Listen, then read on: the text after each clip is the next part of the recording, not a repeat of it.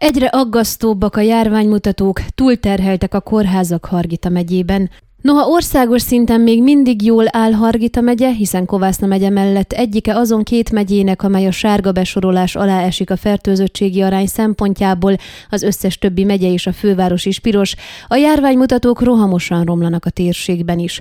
Múlt héten több alkalommal is száz fölötti új esetszámot jegyeztek, számos koronavírussal összefüggésbe hozható haláleset történt, a kórházban ápoltak száma pedig a hétvégére meghaladta 250-et.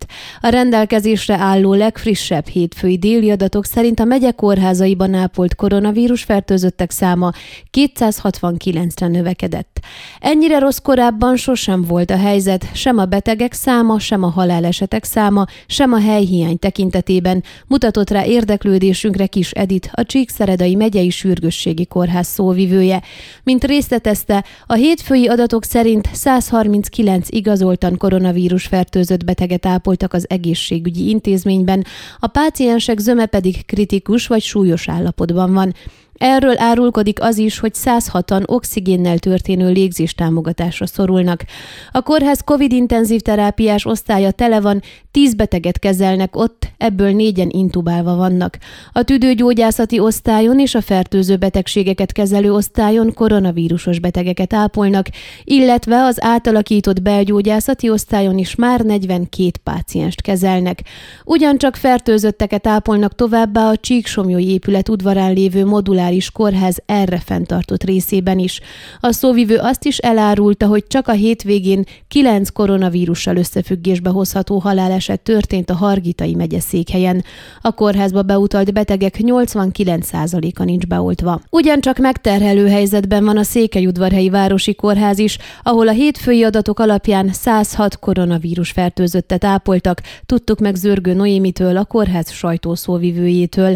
Mint részletezte, ebből mindössze Mindössze négyen tapasztalnak enyhe tüneteket, 102-en viszont súlyos vagy középsúlyos állapotban vannak. Az osztályokon lévő betegek közül 55-en szorulnak oxigénmaszkos lélegeztetésre. Az intenzív terápiás osztályon 10 hely áll rendelkezésre, ebből hétfőn 8 volt foglalt, 4 páciens pedig lélegeztetőgépen volt. Az egészségügyi intézményben kezelt betegek közül 29-en székelyudvarhelyiek, a többiek zöme pedig udvarhely széki lakos. A kórházban rendelkezés rendelkezésre álló helyek száma a múlt heti bővítés ellenére rohamosan fogy, így valószínűleg további átszervezésekre lesz szükség, de egyre nagyobb fejtörést okoz ennek kivitelezése. Az udvarhelyszéki kórházban öt koronavírus fertőzött vesztette életét a hétvégén. Zörgő Noémi továbbá azt is elmondta, hogy a tapasztalatok szerint a kórházba beutalt betegek 90%-a nincs beoltva, és jellemző az is, hogy akik oltás után fertőződnek meg, könnyebben viselik a betegséget, illetve a kezelés is gyorsabban hat náluk. A Gyergyó-Szent Miklósi Városi Kórházban kevesebb hely áll a koronavírusos betegek rendelkezésére, mint Fülöp Benikő kórházmenedzser elmondta, nagyon rosszul állnak a szabad helyek szempontjából, olyan ágyuk nincs is szabad, amelynél rendelkezésre áll az oxigénes légzés támogatás. Hétfőn 20 fertőzöttet kezeltek az egészségügyi intézményben, közülük 18-an súlyos állapotban voltak. A kórházmenedzser rámutatott, jelenleg keresik a megoldásokat a helyek számának bővítésére.